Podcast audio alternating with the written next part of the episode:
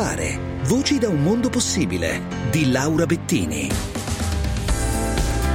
Una buona giornata a tutti voi ascoltatori di Radio 24 e di Si può fare, ben ritrovati da Laura Bettini per questa puntata nella quale parliamo di quelle situazioni in cui o la va o la spacca, insomma si può fare una volta sola, si può cogliere un'occasione, si può ehm, così cambiare la storia in quel, in quel momento, magari non la storia quella con la S maiuscola, ma la nostra storia personale, perché bisogna cogliere un'occasione, magari dipende tutto da noi, magari dipende tutto dalla scelta che faremo, dal gesto sportivo per esempio che faremo. Se volete parlarne con noi c'è sempre aperto l'800 24 0024 e il nostro numero per Whatsapp ed sms 349 238 6666.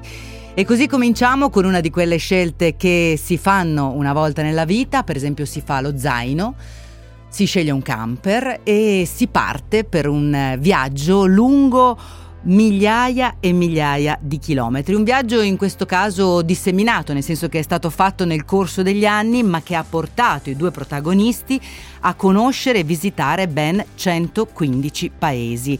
In collegamento con noi è Cesare Pastore, buongiorno. Buongiorno signora. E che eh, con la moglie Elisabeth appunto ha compiuto questa serie di viaggi. In quanti anni li avete fatti con il vostro camper?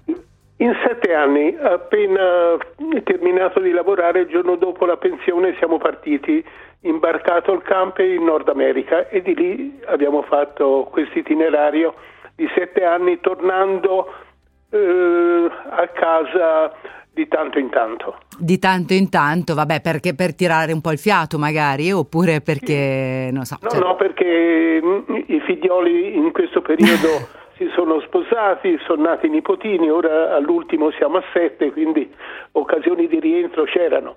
Eh certo, certo, c'era anche la, il piacere in quel caso di tornare a casa. Certo. Il viaggio eh, diventava il viaggio per tornare a casa.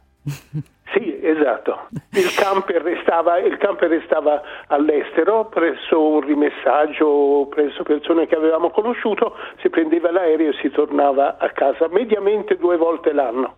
Che bello, il, il camper si chiama Vagator o Vagator? Ci Vagator, domanda... Vagator, Vagator che richiama eh, un po' l'idea de, del vagare, del viaggiare e ci ricordava una splendida eh, spiaggia a Goa in India, Vagator Beach, per questo l'abbiamo eh, battezzato Vagator. Questa è una di quelle scelte appunto che si fanno una volta nella vita, quando si prende su e si parte per una cosa del genere, si medita anche tanto tempo prima, voi l'avevate un po' progettata nel corso del, della una vostra... Vita, una vita, una, una vita, vita. perché abbiamo incominciato da ragazzi facendo l'autostop, perché eh, noi siamo la generazione della guerra, quindi negli anni 50 soldi ce n'erano pochi, solo zaino e autostop. Poi ci siamo, io e mia moglie ci siamo conosciuti in un albergo della gioventù e da, siamo sposati ormai da 57 anni. E, mm, Quindi vi siete conosciuti sulla strada, possiamo dire sulla un po'. Strada, sulla strada, esattamente. Ci ha accomunato questo, questa passione per il viaggio.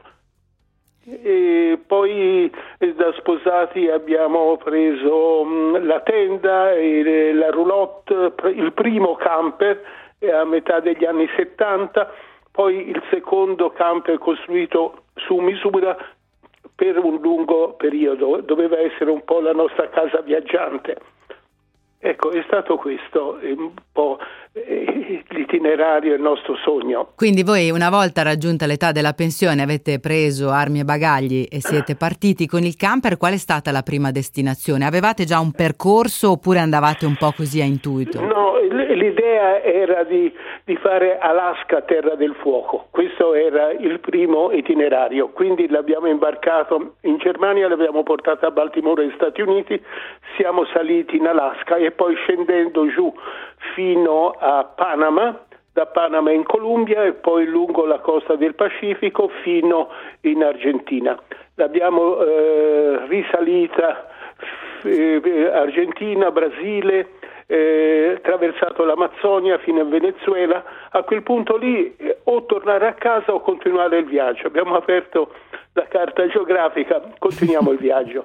Era andato tutto bene, cose spiacevoli non erano successe e l'abbiamo mandato in Nuova Zelanda. A quel punto lì eravamo nel punto più lontano eh, sul mappamondo, bisognava tornare a casa. Ed, eh, Australia, eh, Singapore, quindi sud-est asiatico, di nuovo a Singapore imbarcato per eh, Durban in Sudafrica Sudafrica, Botswana, Namibia e dalla Namibia è tornato a eh, Rotterdam. Mm. Finito. Viaggio, eh, finito, dica, dica poco, insomma, comunque. Ma viaggiavate un po' come un tempo così con eh, qualche soldo in tasca o vi siete concessi dei lussi in più? No, lussi no. Il viaggio è costato per quelli che erano i trasporti marittimi che sono mm. un po' gravosi, altrimenti vivere in camper è come avevamo gli stessi, gli stessi spese, le stesse spese che avevamo a casa, anzi forse anche meno. Eh, perché vi da- eh, certo non, non, avevate molte tentazioni, eh, la vostra no, tentazione no, era no. guardare intorno, conoscere le esatto. persone, immagino, non c'era da andare al supermercato a comprare qualcosa in più. No, no, no, assolutamente.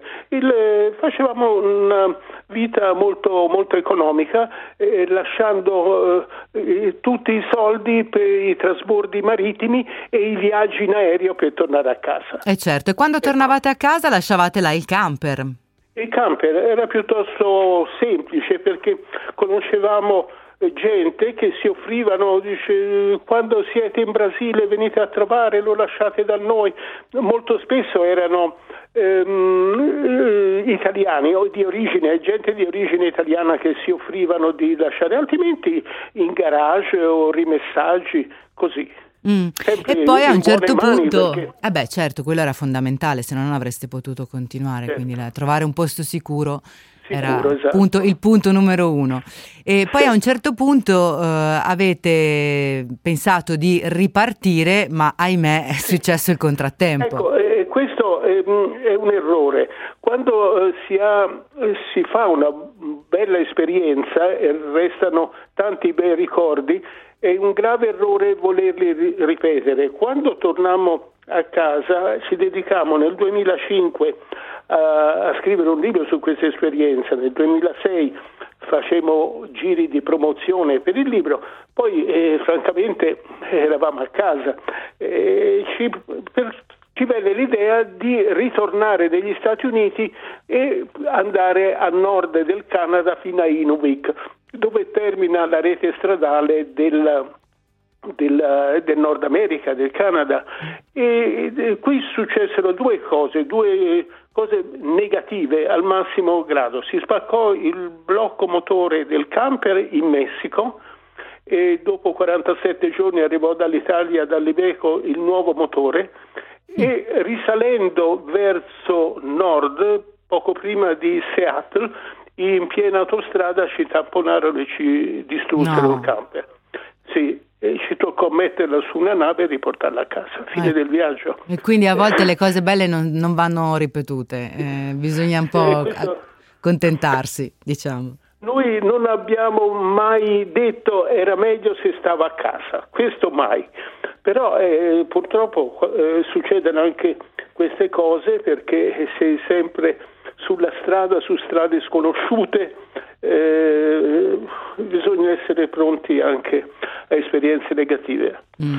Ma piccoli viaggi in camper ne fate ancora, magari non così ne lunghi? Ne facciamo ancora, però dopo questa esperienza oltre mare non, siete non più tornati. Più, non mandiamo più. Noi viaggiamo eh, ora eh, siamo stati due anni fa, prima del Covid, a Murmansk, nel, la, sull'Artico russo, un lungo viaggio, però insomma fattibile senza problemi, perché in Europa male male eh, lo metti su un carro attrezzi e lo riporti a casa. Eh certo, eh certo, un'altra cosa che metterlo su una nave o farlo spostare. Esatto.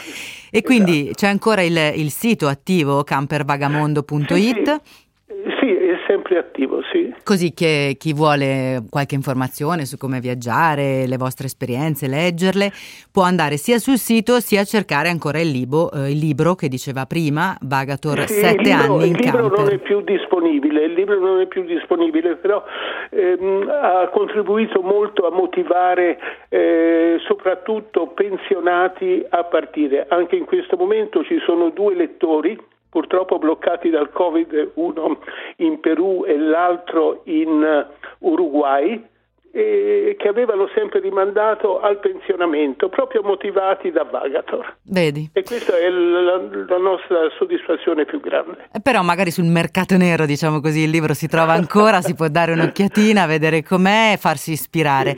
Cesare Pastore la ringraziamo molto, ci saluti anche Elisabeth ovviamente e per tutto il futuro in bocca al lupo, buoni viaggi. Grazie, grazie a voi per l'invito. E a proposito, arrivederci, a proposito di viaggi, la viabilità.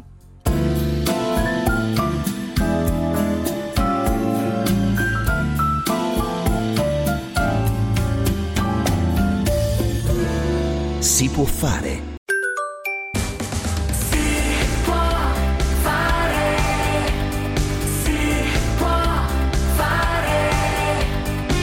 Si può fare.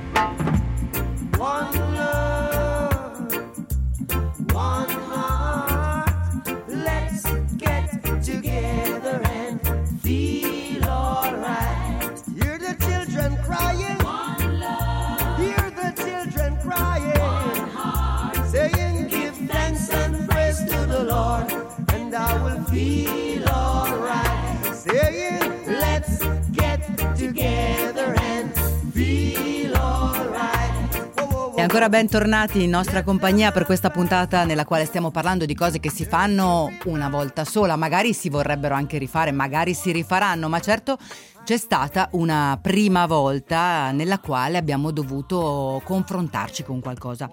Nel mio caso la prima volta che ho preso la parola in pubblico ad esempio è stata disastrosa. Non so come sia andata la nostra ospite Federica Gasbarro, buongiorno. Buongiorno, buongiorno a tutti. E ben ritrovata, ci siamo sentiti proprio un annetto fa, insomma, mh, attivista italiana selezionata eh, dall'ONU per partecipare al summit dei giovani sul clima e quindi presa, imbarcata, spedita a New York. Com'è stata quella, quell'esperienza di trovarsi lì nell'Assemblea delle Nazioni Unite, insomma, un posto storico, un posto significativo, importante? Che, che cosa è stato passare dalla strada dove tu appunto manifestavi per il clima Mhm. con Greta Thunberg, eccetera, eccetera, ai palazzi di vetro dell'ONU?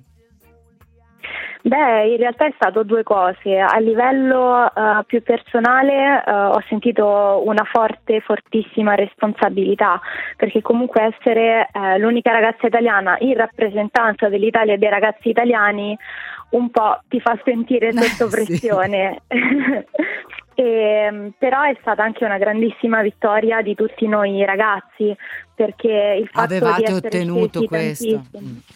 Esatto, esatto, ehm, e quindi non eravamo più noi a voler parlare con loro, ma erano loro che ci stavano chiedendo di andare a parlare e di far sentire in qualche modo le nostre- la nostra voce, portare alla luce le nostre istanze. Certo, non è che sei stata Quindi- scelta a caso, nel senso che tu ti eri candidata, c'erano una Certo. centinaio di posti disponibili, hai presentato anche un progetto perché comunque non è che eh, hai detto io vorrei venire a parlare, sì, ma di che? Ecco. E quindi cioè, è, è stata una selezione, Esatto. ecco, non è stato adesso io l'ho messa Sì. giù facile prima, però insomma tu eh, adesso come No. va con, eh, con l'università? I famosi quattro esami che dovevi fare allora sono, Sono andati. sono andati. Sono andati, esatto. Purtroppo eh, la pandemia da Covid ha rallentato un po' la tesi perché io ho il tirocinio in presenza e quindi tutto il 2020 non si poteva entrare. Piuttosto Scienze che magari biologiche, accontentarmi giusto? Scienze biologiche. Esatto, esatto, scienze biologiche e, mm, e quindi ho voluto aspettare, tuttora sto scrivendo la tesi, di poter entrare in laboratorio e studiare un po' come le alghe possono aiutarci nell'assorbimento della CO2 perché sono più piccole degli alberi e, mm, e poi come dalla- dall'alga stessa si può ricavare idrogeno che insomma sappiamo tutti essere una delle potenziali soluzioni per il futuro. Certo. Idrogeno verde peraltro, quindi né blu e né grigio. Eh, no, direi che quindi è l'obiettivo, bene, è l'obiettivo, è l'obiettivo. Eh, quindi procede bene, aspetti di tornare in laboratorio perché altrimenti la tesi rimane tutta teorica, ma eh, insomma ci vuole anche un po' di Esatto, pratica. non vorrei che queste- accadesse così. E, e nel frattempo hai continuato però a seguire tutto il, il filone anche della, della gioventù che, che manifesta per il clima, c'è stato il libro, il diario di una striker, insomma hai Sì. affiancato una nuova attività a quella della studentessa. Esatto, quella non solo dell'attivista ma anche della divulgatrice scientifica che insomma un giorno da scienziata sarà poi quello che, che continuerò ad affiancare al mio lavoro principale. E, mm, ho scritto in realtà anche un altro libro l'anno scorso, un ebook molto piccolino che si chiama Covid-19 e cambiamento climatico e mm, sempre appunto per sottolineare e portare avanti l'importanza della conoscenza, del sapere, dell'essere consapevoli, perché solamente dalla consapevolezza scaturisce poi una presa d'atto della situazione e quindi un'azione Mm. volta chiaramente a migliorare il proprio stile di vita o cambiarlo un pochino, ecco. Il, diciamo, chiamiamolo coraggio di esporti così ti è venuto dopo quell'esperienza delle Nazioni Unite, mi par di capire. Cioè, prima eri di un gruppo, ma non pensavi di essere Sì. forse l- l- o non desideravi essere un leader di cambiamento? Eh, beh, in realtà non ci avevo proprio pensato, quindi non saprei dirti se eh, lo desiderassi o meno all'epoca, non, non mi era proprio mm, balzato nella testa l'idea. Eh, diciamo che il mio obiettivo è sempre stato quello di battermi per una cosa in cui credo, che non è un ideale ma è un dato scientifico. E poi da lì chiaramente l'esperienza delle Nazioni Unite mi ha dato, mm, come dici tu, forse quel coraggio in più eh, e quella consapevolezza in più per dire sì, effettivamente la mia voce dovrebbe averlo. Eh, nessuno, come dice Greta, è troppo piccolo per fare la differenza e, e con questa convinzione, insomma, probabilmente ho preso coraggio e ho iniziato a, a parlare e approfittare di qualsiasi eh, opportunità per poter sottolineare sempre l'importanza del tema ambientale. Mm, E il primo così approccio con un eh, pubblico di, di- di persone, no? Perché un conto è quando uno scrive, Mhm. fa la tesi, fa l'ebook. è tutta roba che uno gestisce, diciamo, dentro di sé e poi la, la propone a- all'esterno e vabbè. Però quando poi invece devi prendere la parola in pubblico, quando magari vieni anche attaccato, giudicato o comunque c'hai Certo. uno che ti guarda fisso, uno, cento che ti guardano fisso e aspettano da te qualcosa, che impressione t'ha fatto? Eh, lì tremano le gambe, cioè lì effettivamente eh, c'è tanta adrenalina e, e alla fine rischi che se non sei abbastanza sicuro di ciò che sai eh, di parlare senza dire niente. Io fortunatamente non mi sono mai trovata in questa situazione, ehm, forse per fortuna, forse perché avevo talmente tanto studiato bene prima che poi è andata da sola la cosa, però la primissima volta in assoluto è stata con Fridays for Future il 15 marzo 2019. Te lo Poi ricordi preciso Unite- preciso? Mm? Sì, esatto. Eh, poi dalle Nazioni Unite in poi ci sono state tantissime altre occasioni in convegni, sia nazionali che internazionali, ehm, al, ehm, al concertone di Milano per Milano for Future, anche lì sono andata a parlare. Quindi mh, poi in realtà non ci si fa mai l'abitudine, però si impara a conoscere questa, la sensazione che si prova e se si ha E passione per in- mm. di cui si... Esatto, e se si ha la passione mh, in ciò in cui eh, per, per ciò di cui si deve parlare, a quel punto diventa un pochino più facile rispetto alla prima volta. Eh sì, eh sì, anche perché noi nelle nostre scuole non siamo abituati a fare questo tipo di discorso in pubblico. Eh, massimo veniamo interrogati, ma non organizziamo un discorso. Tra l'altro ne parleremo perché qualche Sì. scuola si sta organizzando in questo senso e a maggio ho idea che avremo i risultati di qualche esperimento Certo. di questo tipo. Eh, però certo uno No, al momento si, si prepara da solo eh, e questo invece è sbagliato perché bisognerebbe addestrarsi. Sì, anche un'altra cosa che secondo me varrebbe la pena imparare a scuola, oltre chiaramente a un buon metodo di studio che mh, non viene sempre insegnato, anche a gestire un gruppo, quindi trovarsi a dover gestire delle persone anche in piccolo, con piccoli esperimenti, però a non prevalere, a non prevalere sugli altri, a cercare il, um, il confronto, sono cose che non, non ti insegnano e che invece nella vita servono. Allora, noi Federica ti facciamo un grande in bocca al lupo per il futuro, per Grazie. i tuoi studi, per riuscire a concludere questa tesi in laboratorio come tu desideri e poter poi Speriamo. proseguire anche tutta l'altra parte del, del tuo lavoro e del tuo impegno. Grazie davvero. Grazie infinite. Grazie. Grazie, alla prossima. Noi abbiamo GR24, torniamo subito dopo e continuiamo a parlare con Marco Malvaldi di quel che si può fare una volta sola.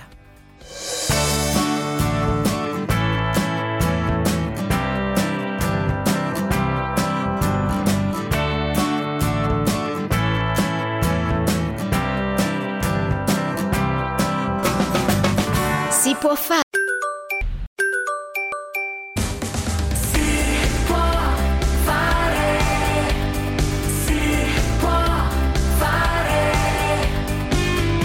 Fare. C'era una volta, forse erano due, c'era una mucca, un asinello e un bue, c'era una notte con una sola stella, però era grande, luminosa e bella, e se ci va, magari andiamo al mare, così nell'acqua potremo sguazzare, e poi nuotare, e fare il morto a galla, controlleremo se la luna è ancora gialla, sì. E mentre gli altri ancora dormono, magari sognano di noi. E mentre il cielo si schiarisce, noi guarderemo stanotte che finisce. Il tempo va, passano le ore e finalmente faremo l'amore. Solo una volta o tutta la vita. Speriamo prima che l'estate sia finita. Il tempo va, passano le ore. Vorrei poter non lavare l'odore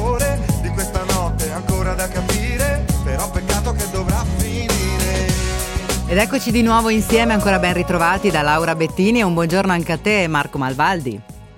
Buongiorno Laura, stavo controllando ma la luna dalle mie parti è sempre stata bianca, quindi non so dove viva Alex Britti. Eh, ma, in pianura padana probabilmente, dove ci sono degli- de- dei gas eh, così che cambiano un po' i colori naturali delle cose. Capisco. Capisci? Del Vieni resto- a trovarci qualche volta invece di stare lì eh, a guardare vicino al mare come vanno le cose. Vieni, vieni. Ok, arrivo. Or- eh, ob- obbedisco. Stavo pensando a questa cosa Mm. dell'una volta sola perché ehm, eh, stavo cercando qualcosa che f- potesse dimostrare la mia immensa cultura ancora una volta e non ho trovato niente. Poi, per fortuna, il gatto ha fatto cadere un libro di Italo Calvino, Le lezioni americane. Eh, niente po' E- di e- meno, un gatto... e- sì, sì, Preciso. assolutamente. Eh, lui sa tutto. E, e ho ritrovato quel fantastico aneddoto in cui Calvino racconta di come eh, Confucio eh, riceve- ricevette una richiesta piuttosto singolare dall'imperatore della Cina che gli chiese di disegnargli un granchio. E Confucio, che era Confucio, chiese un palazzo 20 servitori e 5 anni di tempo. E se lo facessimo noi eh, verremmo immediatamente licenziati. e invece l'imperatore accordò questa cosa. Dopo cinque anni si presentò e Confucio disse no, avrei bisogno di ancora di altri cinque anni. Eh, si vede che siamo in Cina e non, diciamo, nel mondo moderno perché l'imperatore se ne sta. Torna cinque anni dopo, Confucio prende un foglio di carta, un pennello e con un solo tratto fa il disegno di un granchio, il più perfetto che si fosse mai visto.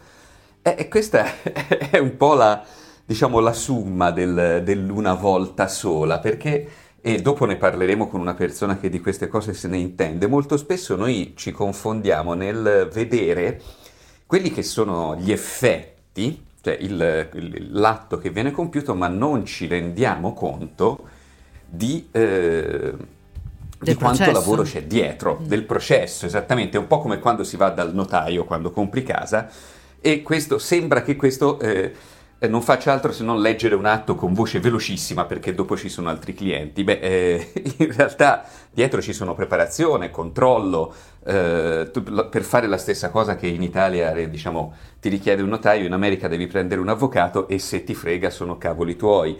Hai, eh, diciamo, hai tutto un processo dietro che poi ti permette in quel momento di fare, eh, diciamo, Di ottenere, certo, Di- di, arrivare a quel punto. Mm. di arrivare a quel punto, esattamente. E un po' come il massimo, secondo me, al massimo grado, e noi uomini di cultura ce ne rendiamo molto poco conto, c'è lo sport. Io ho sempre pensato al volteggio al cavallo, per esempio. Alle Olimpiadi, il ginnasta, il ar- il- quello che fa ginnastica artistica, quella che fa ginnastica artistica, che deve fare un salto e in quel salto sono concentrati quattro anni di allenamenti. Cioè, beh, noi parliamo di tensione, di ansia da prestazione, ma lì un essere umano normale lo, vai, lo devi andare a cercare in bagno perché è lì rinchiuso a piangere. Invece questo eh, mostra in quei due secondi, perché veramente la rincorsa e il salto durano due o tre secondi, quattro anni di allenamento e una vita di, di preparazione. Beh, Quindi non a è- caso se uno appunto in quei momenti lì sbaglia. Abbiamo visto tante persone poi crollare anche perché eh, appunto hai dietro una carica di, di anni di lavoro e quell'errore lì ti, ti- ti- ti manda a monte tutti quegli anni di lavoro perché può andare bene bene ma può anche andare male male. Questo... Male male, e di solito sei in diretta televisiva, eh, che non fa bene Però non so, nessuno. adesso poi chiederemo appunto come dicevi tu, non so se uno pensa tanto a quello quanto magari ai compagni di squadra se gioca in una squadra, all'allenatore, penso al ginnasta, alla pattinatrice, cioè le persone che con te hanno costruito quegli anni o se pensi solo a te stesso, non lo so, quello cosa ti gira per la testa in quel momento lì lo, lo dovrebbero dire appunto loro, gli Eh, lo, lo- lo chiederemo, lo chiederemo a loro, però c'è una cosa che noi invece secondo me potremmo fare, che è rendersi conto che anche nella vita reale la maggior parte delle cose si possono fare una volta sola. Pensa Ah sì, anche il noi buco che- nel muro, eh, perché se sbagli, il il- tubo, la fai una volta sola. E, poi, e- e poi arriva il divorzio e quello invece può essere ripetitivo. Il fatto è che pensa a noi che stiamo facendo, sto pensando perché io l'ho fatto davvero quello che tu dici, quindi... Ah sì? Ah, sei tra i Sto- sì, sto- fortunati, sì, sto, sto- sto risentendo il, eh, diciamo, il flusso dell'acqua gradevole e delle parole sgradevoli. Eh, te pensa a noi che facciamo un programma alla radio. Eh, tutte le settimane, eh, tutte le domeniche, tu anche tutti i sabati ci presentiamo, ma ogni domenica è diversa, abbiamo ospiti diversi, abbiamo un umore diverso, abbiamo una situazione diversa, tecnici dietro che stanno dietro, dietro i pirulini, come direbbe Elio e le storie tese, diversi. E quindi ogni volta, anche se ci sembra di, di fare la stessa cosa, anche se sembra di fare la stessa cosa, in realtà ogni volta è diversa. Ognuna di queste puntate è un piccolo bivio in un giardino dei sentieri che si biforcano che ci può portare in un, in un posto o in un altro. E come diceva il grande Yogi Berra, un allenatore di baseball, quando arrivi a un bivio, imboccalo. Eh, eh, Eh, il bravo, modo in grazie. cui è, fu- è così che spiegò le istruzioni per arrivare a casa sua a un suo giocatore. Quando arrivi a un bivio, imboccalo. È diventato eh, beh, proverbiale decisamente. del modo in cui viveva. Ecco. Allora, vediamo un po' se le informazioni sul traffico sono un po' più precise dell'arriva a un bivio e imboccalo che ci hai ricordato. Ricordo ai nostri ascoltatori 349 238 6666 per sms e whatsapp 824 0024 per eventuali vostri contatti e racconti. Ci risentiamo subito dopo la viabilità.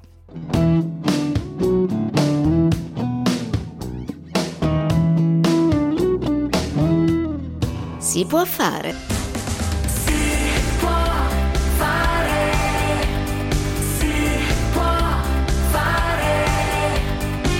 Si può fare.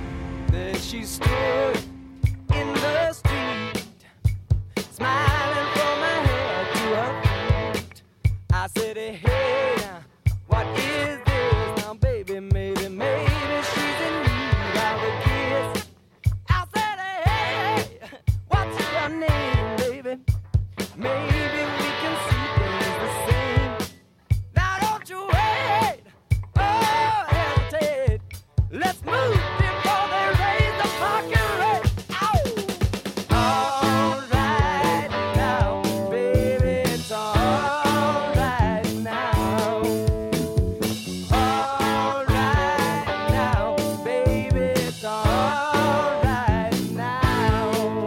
Ed ecco il momento ed ecco l'ospite in collegamento con noi per parlare appunto di quel momento lì in cui ti giochi tutto, eh, in cui sai che o la va o la spacca o bene bene o male male.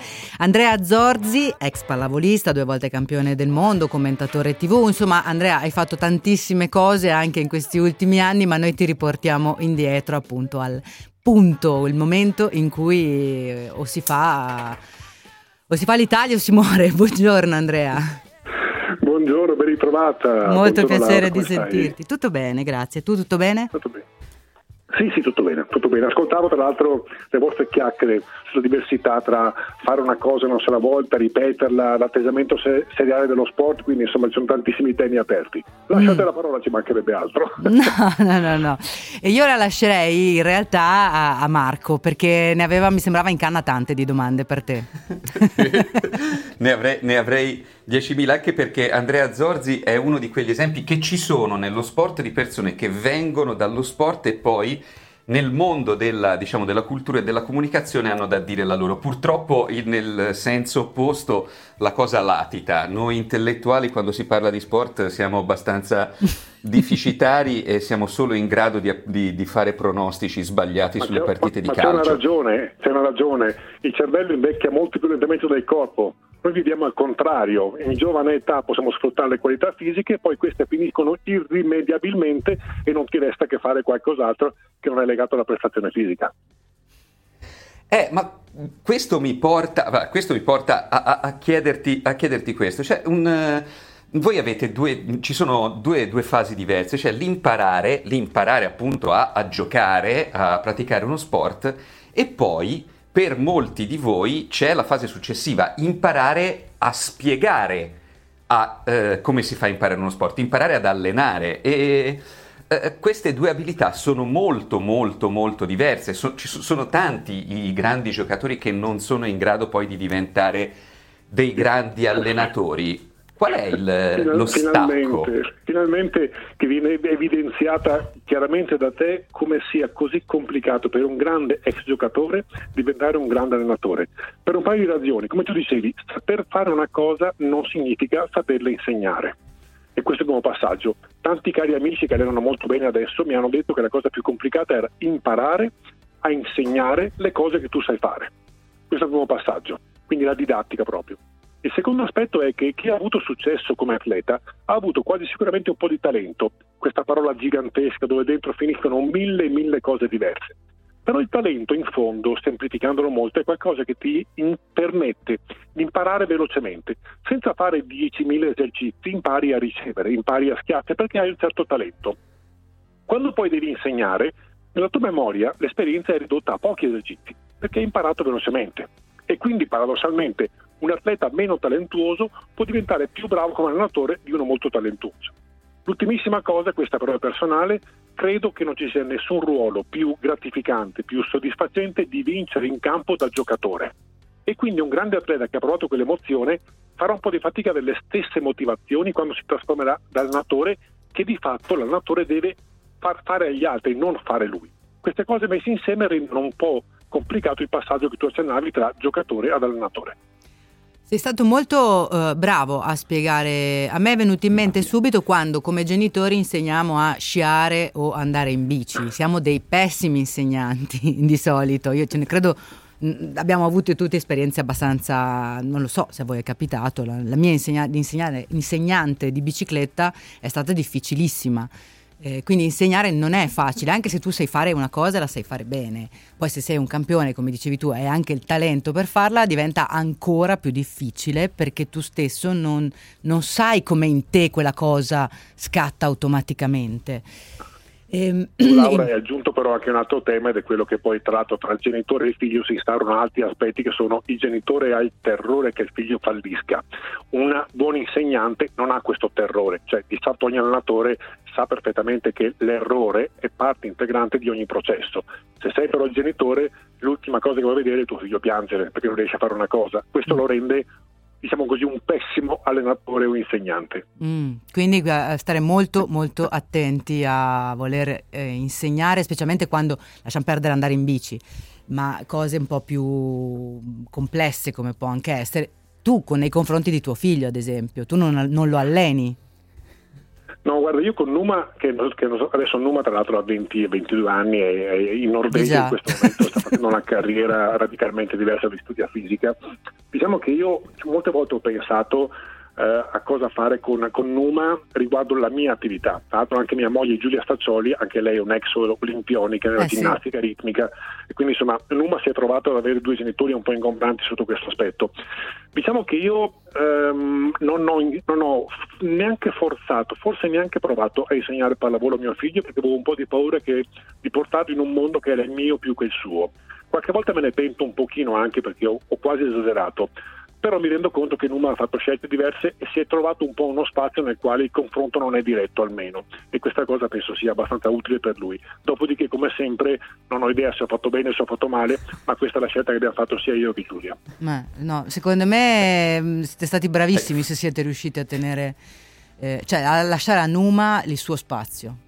Beh, io sentendo parlare Zorzi vorrei proporlo come genitore adottivo di tanti bambini che conosco, ivi incluso il mio, ma eh, eh, una cosa, eh, secondo lei non potrebbe essere possibile la scelta di imparare insieme qualcosa, padre e figlio, un, eh, la possibilità di, di poter, in questo momento mio figlio studia la batteria e io ho una voglia tremenda di rimettermi a studiare, a studiare musica e partire da, diciamo, da un, non da un'ignoranza comune, ma da un qualcosa che eh, si possa imparare con tempi e modi diversi e quindi ognuno dei due possa, attraverso le difficoltà dell'altro, imparare meglio quello che sta facendo. Potrebbe essere una cosa interessante.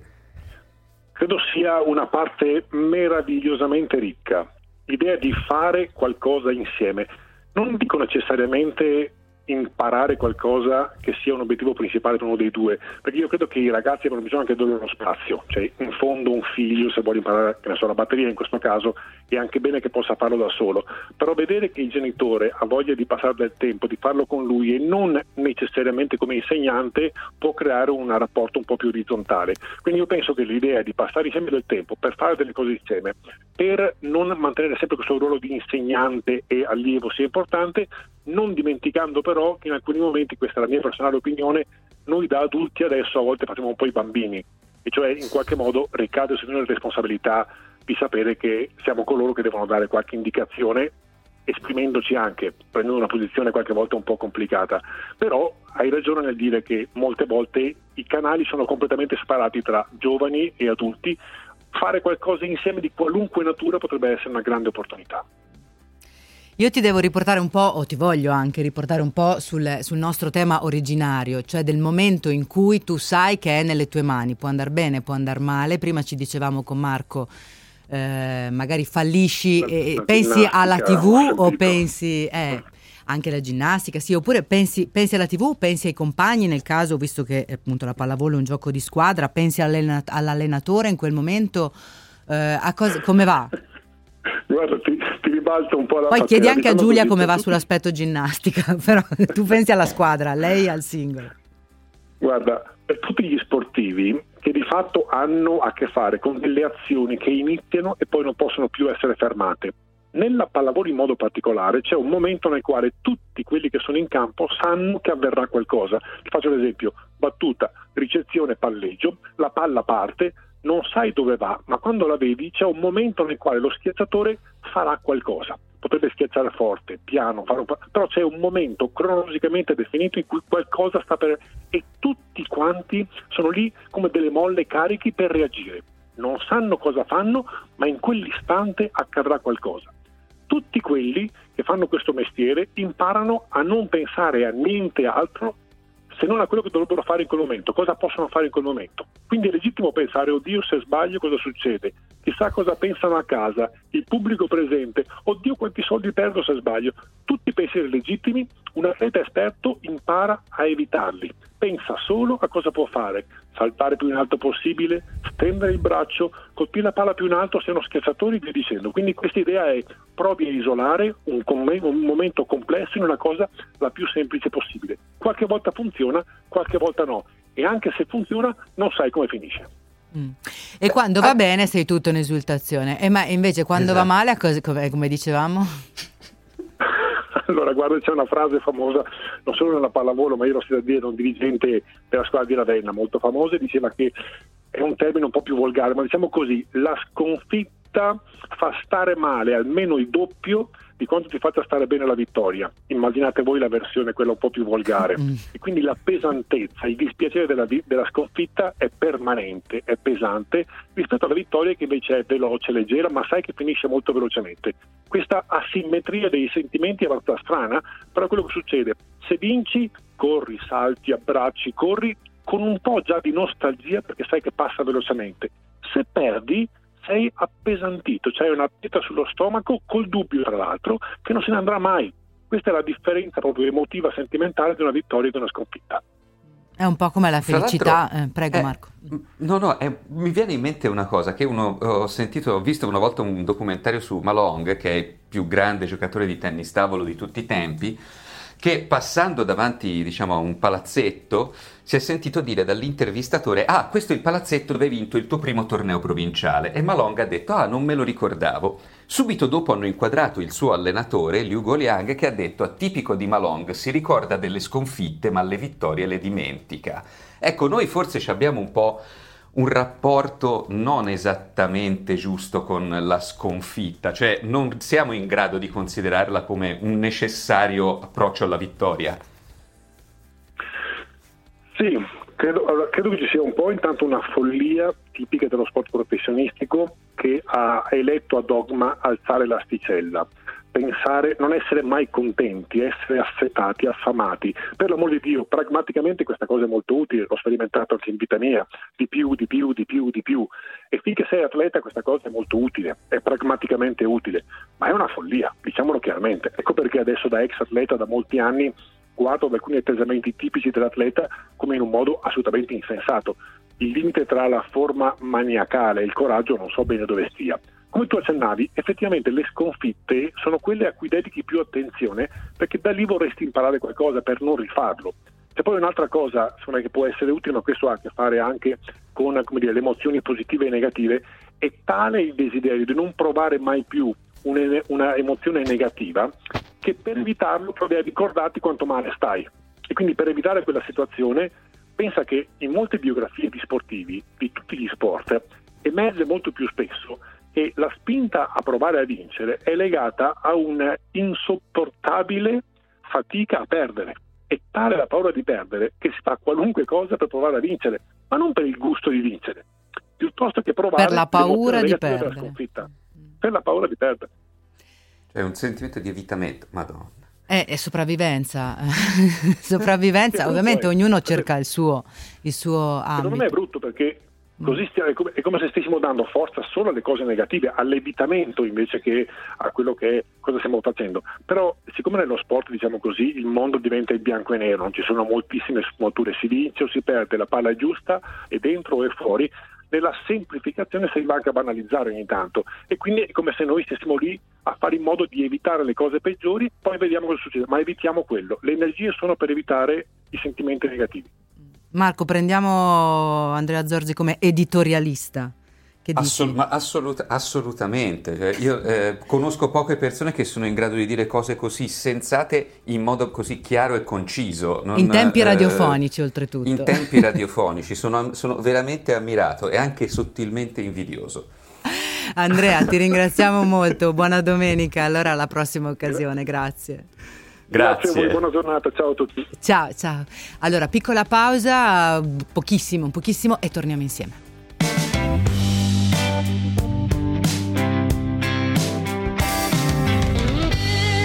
Si può fare.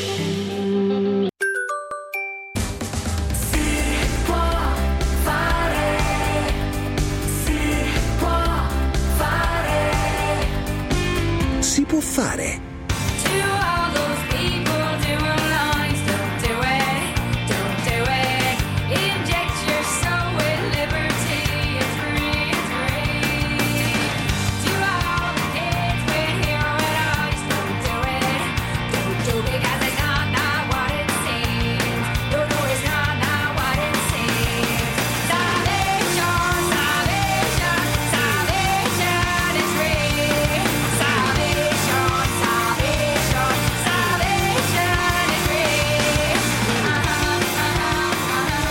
Questa canzone introduce perfettamente il nostro prossimo ospite. Parliamo di eh, salvataggi, salvataggi in montagna però nel nostro caso. Ci ha raggiunto Dimitri De Gaulle, istruttore tecnico di Eli Soccorso del Corpo Nazionale Soccorso Alpino e Speleologico. Buongiorno. Buongiorno a voi e buona domenica. Perché finora abbiamo parlato di situazioni anche professionali nelle quali ovviamente ci si gioca il tutto per tutto. Con Andrea Zorzi abbiamo parlato del, del punto della vittoria, della ricezione, ma nel vostro caso si tratta a volte di salvare proprio delle vite. Non sempre, perché so che qualche aneddoto oh, l'ha già in mente da raccontarci, però insomma il, il vostro scopo fondamentale è salvare le vite delle persone, quindi scegliere e arrivare in tempo per, per farlo, per questo vi addestrate, no? Sì, esatto, il nostro compito è quello di portare soccorso a chi si trova in difficoltà principalmente eh, in ambiente ostile, ma sempre di più anche in ambiti urbanizzati attraverso appunto eh, l'elisoccorso che è distribuito ormai in tutta Italia. Eh, principalmente però sì, soccorriamo le persone che si trovano in difficoltà in ambiente montano eh, durante le loro escursioni, durante il lavoro in montagna, durante la permanenza negli alpeggi, insomma eh, per tutte quelle persone che si trovano a vivere o a frequentare eh, l'ambiente, l'ambiente, ostile, co- così come è definito.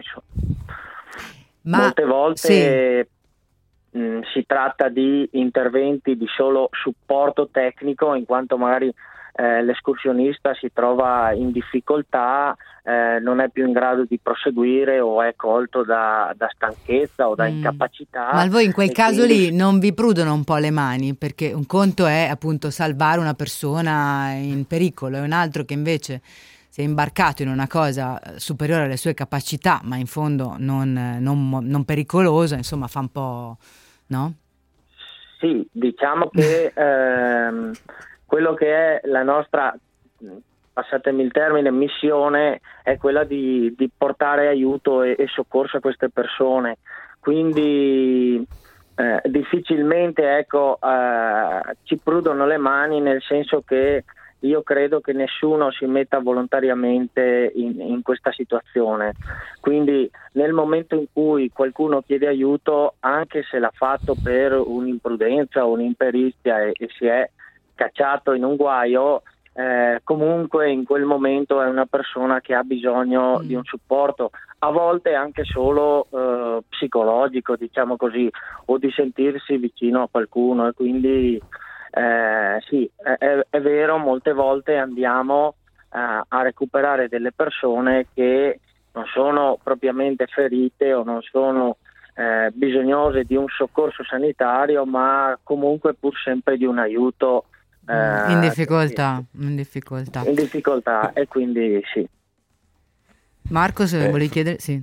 Sì, no, volevo chiedere perché a me, eh, diciamo, è capitato a un mio amico di andare a fare meditazione in alta montagna, di aver chiuso gli occhi e poi di averli riaperti dopo un'ora scoprendo che non vedeva niente lo stesso perché nel frattempo in montagna la cattiva abitudine di, di venire buio presto. All'improvviso e, e, quindi quando l'hanno ripreso poi appunto con l'elicottero eh, uno dei soccorritori gli ha chiesto ma lei cosa faceva? E lui ha detto meditazione di consapevolezza. E questo ha fatto un pernacchio con la bocca e ha detto e non si è accorto che il sole tramontava? Come dire ma mia funziona sta roba ecco, eh, è un po'... Eh, ma cioè, mi sa penso... che Dimitri De Gola ha qualcosa di simile poi da raccontare. Eh, Prego sì, Marco, concludi. Vorrei sentirlo. Mm. No, no, vorrei sentire appunto alcune delle, delle, cose che lui ha da raccontarci perché di situazioni del genere ne avrà vissute centinaia, credo.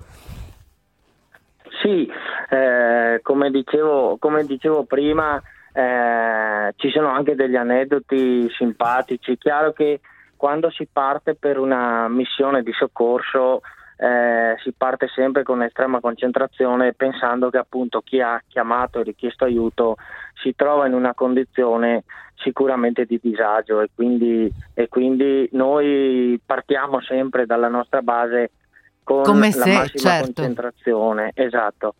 A volte la situazione si presenta peggiore di quanto ce l'eravamo immaginata in partenza, a volte invece si presenta eh, diciamo molto più semplice o addirittura eh, banale magari. Mm. può anche essere sì banale o, fa- o far sorridere, posto che comunque eh, un equipaggio di volo che si sta spostando eh, per aria eh, è, è sempre comunque in una situazione eh, di rischio e di, e di- e di massima attenzione, anche appunto laddove l'intervento poi in sé tecnico che andiamo a- ad eseguire non richieda specifiche eh, competenze, nel senso eh, magari si tratta solo di recuperare un escursionista da un sentiero che è, come si dice in gergo, illeso e non ha, e non ha ferite o per, per Mm. sua fortuna o, o- o non ha subito incidenti. E quindi a volte appunto succedono anche fa- ehm, interventi eh, diciamo così simpatici e ne voglio citare uno che, che mi ricordo in, in questi 12 anni di, di, Di questa servizio. attività mm. di servizio eh, e si tratta di una, una chiamata di un signore che eh, in primavera, quindi eh, quando in montagna ci, ci sono ancora i canaloni pieni di neve, eh, il sentiero magari è sgombero, però poi nell'attraversamento di qualche valle si trova nevai, eccetera, quindi potenzialmente anche molto pericoloso. Ehm, un signore che eh, camminando ha perso gli occhiali e, e aveva una, chiamiamo così, una mm, cecità, così Una miopia ehm, così forte. Mm. una miopia così forte che, che senza occhiali lui non, non era proprio più capa- mm, capace di fare niente. Quindi si è seduto, non so come, questo me lo chiedo sempre. È riuscito comunque a, a chiamare il, il 118 e noi siamo andati a cercarlo perché poi anche la localizzazione non era stata così semplice. Ma una volta che l'abbiamo localizzato, io sono stato messo eh, tramite Vericello nelle sue vicinanze e in sostanza dopo una breve ricerca ho trovato i suoi occhiali, glieli ho fatti indossare e lui insomma, era sostanzialmente rinato, ha proseguito la sua escursione come nulla, nulla fosse successo insomma. Eh, questa era E una quindi- cosa piccola. Certo, qualcuno dice, eh, quanto ci costa tutto questo? Beh, costa ovviamente, eh, il, soccorso alpino Beh. costa. Tra l'altro adesso si paga Però anche. se- Mm. Però se posso dire la sicurezza di andare in un, in un posto sapendo che si è così assistiti fa sì che le persone ci vadano in massa e più volentieri. Io ho avuto esperienza di un salvataggio eh, in situazione veramente grave e mi ricordo ancora il tempo che ci, perché guardavo spasmodicamente l'orologio, i 6 minuti e 20 secondi dal momento della chiamata al momento in cui è arrivato l'elicottero. È stata in quella giornata una delle cose che più mi ha colpito e mi ricordo di aver pensato siamo fortunati. Meno Cioè, male in che ci questo sono. Mm. posto, meno male che ci sono 6 minuti e 20 secondi da Treviso al posto in cui eravamo. È una, una roba da rimanere a bocca aperta. Sì. Sì, diciamo che l'avvento e l'utilizzo dell'elicottero, che ormai diamo per scontato, ma che ha una storia di 30 anni mm, mediamente in Italia, ha notevolmente accelerato i tempi di soccorso e di conseguenza notevolmente aumentato il successo di questi soccorsi, perché immaginate appunto cosa voglia dire andare a soccorrere una persona in parete senza l'elicottero, cosa che si faceva fino appunto a, a- a 30-40 anni fa e che si continua a fare quando non esistono le condizioni per volare in sicurezza, quindi quando c'è cattivo tempo o eh, quando le condizioni di luce non lo consentono, eh, cosa voglia dire appunto and- andare a soccorrere una persona a piedi, insomma, quindi sicuramente eh, l'avvento del soccorso in elicottero, quindi dell'elisoccorso che trasporta un'equipe medicalizzata, quindi a bordo dell'elicottero abbiamo sempre un pilota, uno specialista dell'elicottero che fa anche da vericellista, un medico, eh, generalmente un eh, anestesista rianimatore, un infermiere e il tecnico di elisoccorso che appunto sono in grado di prestare le prime cure, un primo soccorso eh, veramente a pochi minuti dalla chiamata. Generalmente si considera che da ogni base di elisoccorso il punto più distante sia raggiungibile in circa un quarto d'ora, 20 minuti al massimo, quindi capite che l'importanza dell'intervento proprio co- così immediato in alcuni casi fa, fa Fa la veramente la differenza. differenza. Eh, Dimitri, le fortuna. devo chiedere veramente di essere velocissimo. Risponda a questi Sì. che chiedono quanto costa questo. Cioè, come Eh, funziona allora, il- il- le- sì. eh. Sa- Sarò velocissimo, cerco di, di Mm. essere veloce in, in una cosa che poi così semplice non è. Allora, eh, innanzitutto dipende da regione a regione perché appunto è gestito dalla, dalla sanità il- eh, l'elicottero, quindi ogni regione ha poi le sue regole.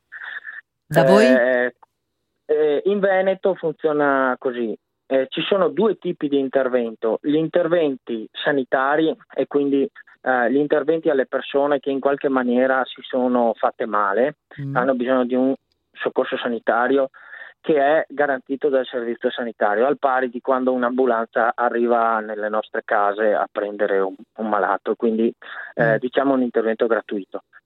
Per tutti gli interventi che invece eh, riguardano persone illese, quindi boh, banalmente Gli occhiali, per esempio, a- persi? Ecco, gli occhiali o persi o eh, l'alpinista che ehm, si, si- si trova con la corda bloccata e non riesce più a, a proseguire perché si è impigliata da qualche Ah. parte, che vai semplicemente a prenderlo.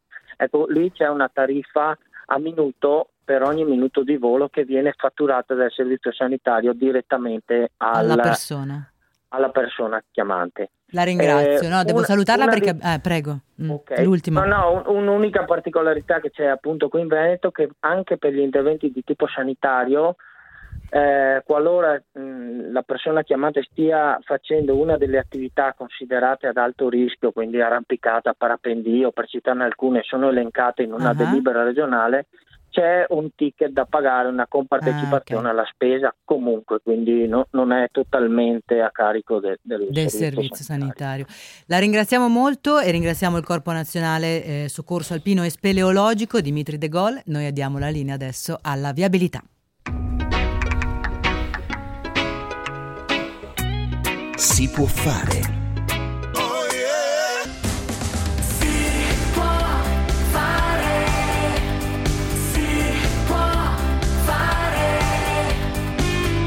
Può fare.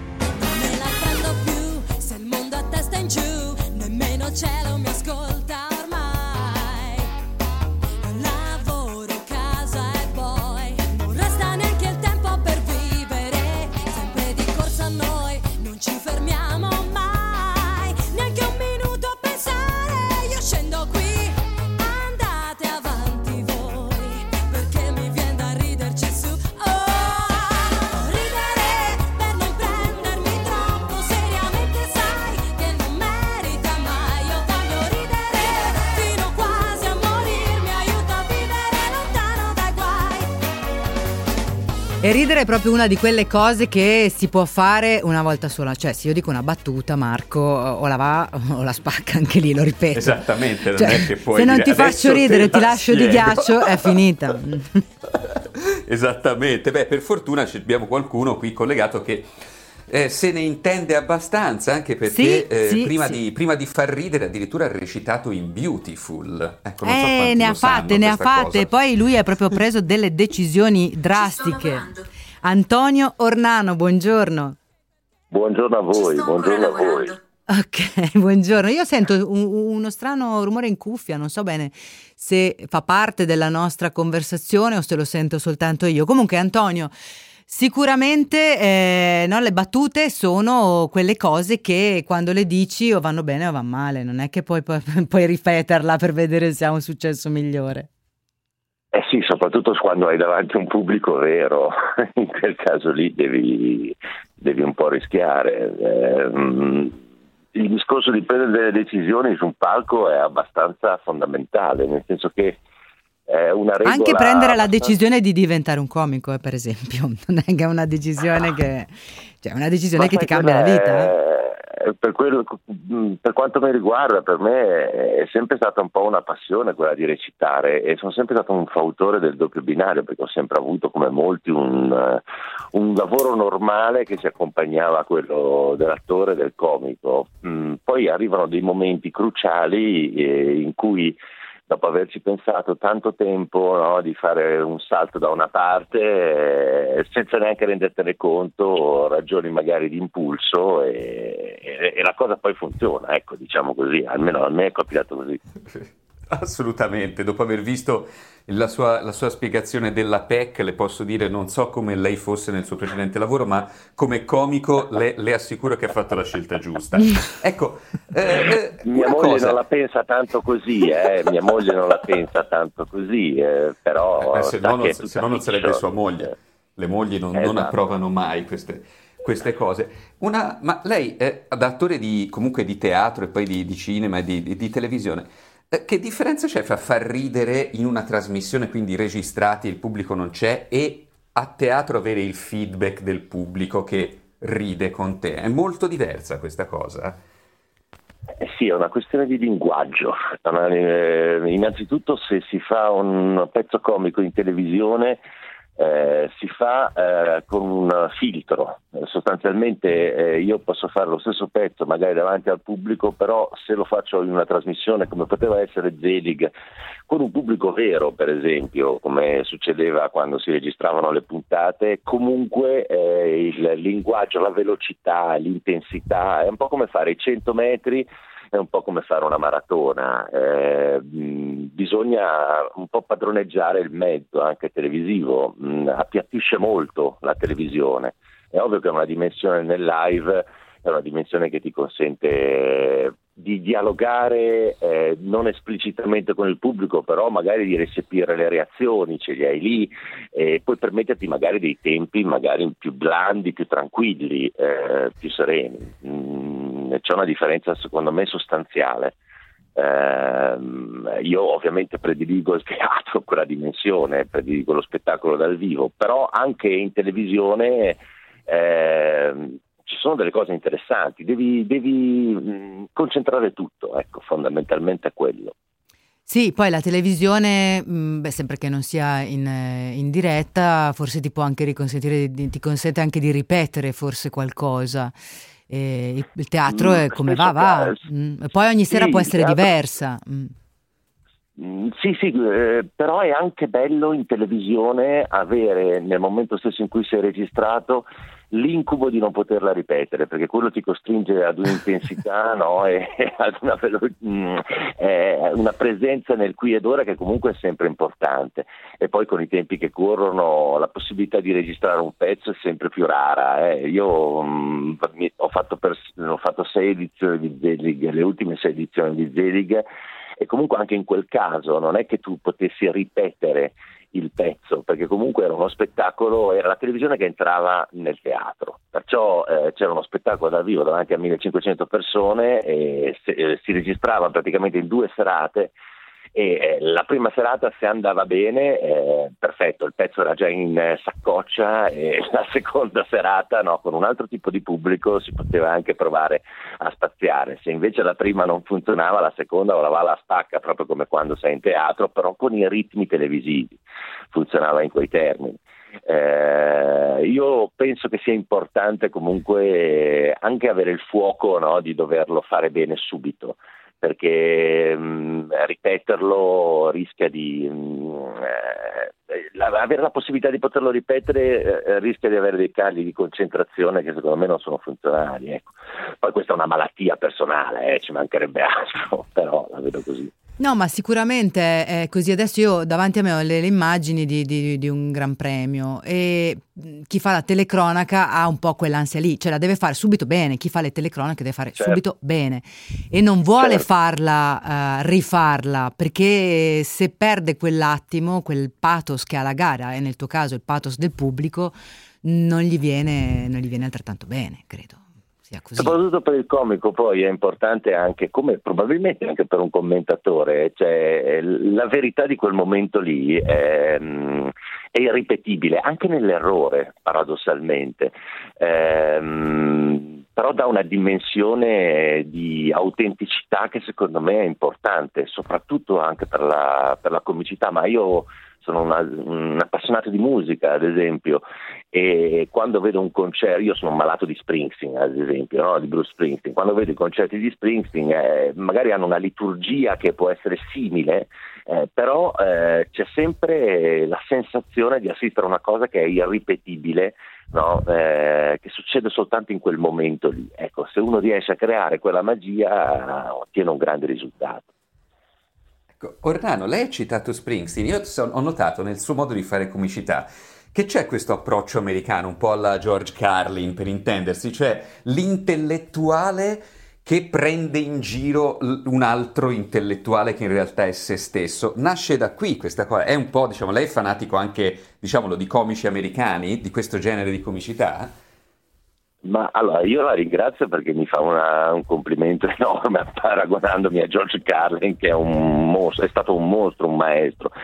Io eh, amo tutta la comicità, eh, mi piace la comicità anglosassone, quella americana, quella inglese, mi piace Ricky Gervais, mi piace ultimamente anche altri comici che si ha la possibilità di vedere su Netflix, li vedevo già su YouTube. L'errore però che secondo me un comico italiano non deve mai commettere è quello di provare a scimmiottare quel tipo di comicità se non prendendone spunto per i salti di pensiero la modalità di scrittura che loro hanno che trovo particolarmente interessante, ma non per il mh, per gli ar- ma magari alcuni argomenti possono essere universali. A me piace molto di quella comicità, eh, soprattutto la scrittura.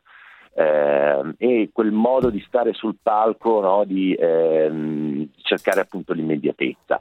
In alcuni casi sono talmente bravi che loro la recitano, quella immediatezza. Ci sono certi comici, mi faccio un esempio, faccio un esempio, Louis C.K., è un attore secondo me bravissimo perché recita no, in quel momento il comico che gli viene in mente quella battuta, in realtà ce l'ha perfettamente scritta a copione. Eh, sì, mi piacciono come mi piacciono tantissimi comici italiani ovviamente. Antonio, io devo Eh, fermarti e portarti i saluti di un ascoltatore per Crostatina, cioè tua moglie, e dobbiamo moglie chiudere, dobbiamo chiudere per forza perché c'è GR24. Voglio ringraziare in redazione Thomas Rolfi, Michele Michelazzo, l'autore di questo programma. Oggi in assistenza c'è Claudia Schiattone, in regia c'è Carmelo Lauricella, in linea saluto appunto Antonio Ornano, Marco Malvaldi. Ci ritroviamo domenica prossima. Esattamente, il tema sarà si può fare un'altra volta, evidentemente. Si rifà, si rifà. Grazie a tutti, buon proseguimento di ascolto con Radio 24.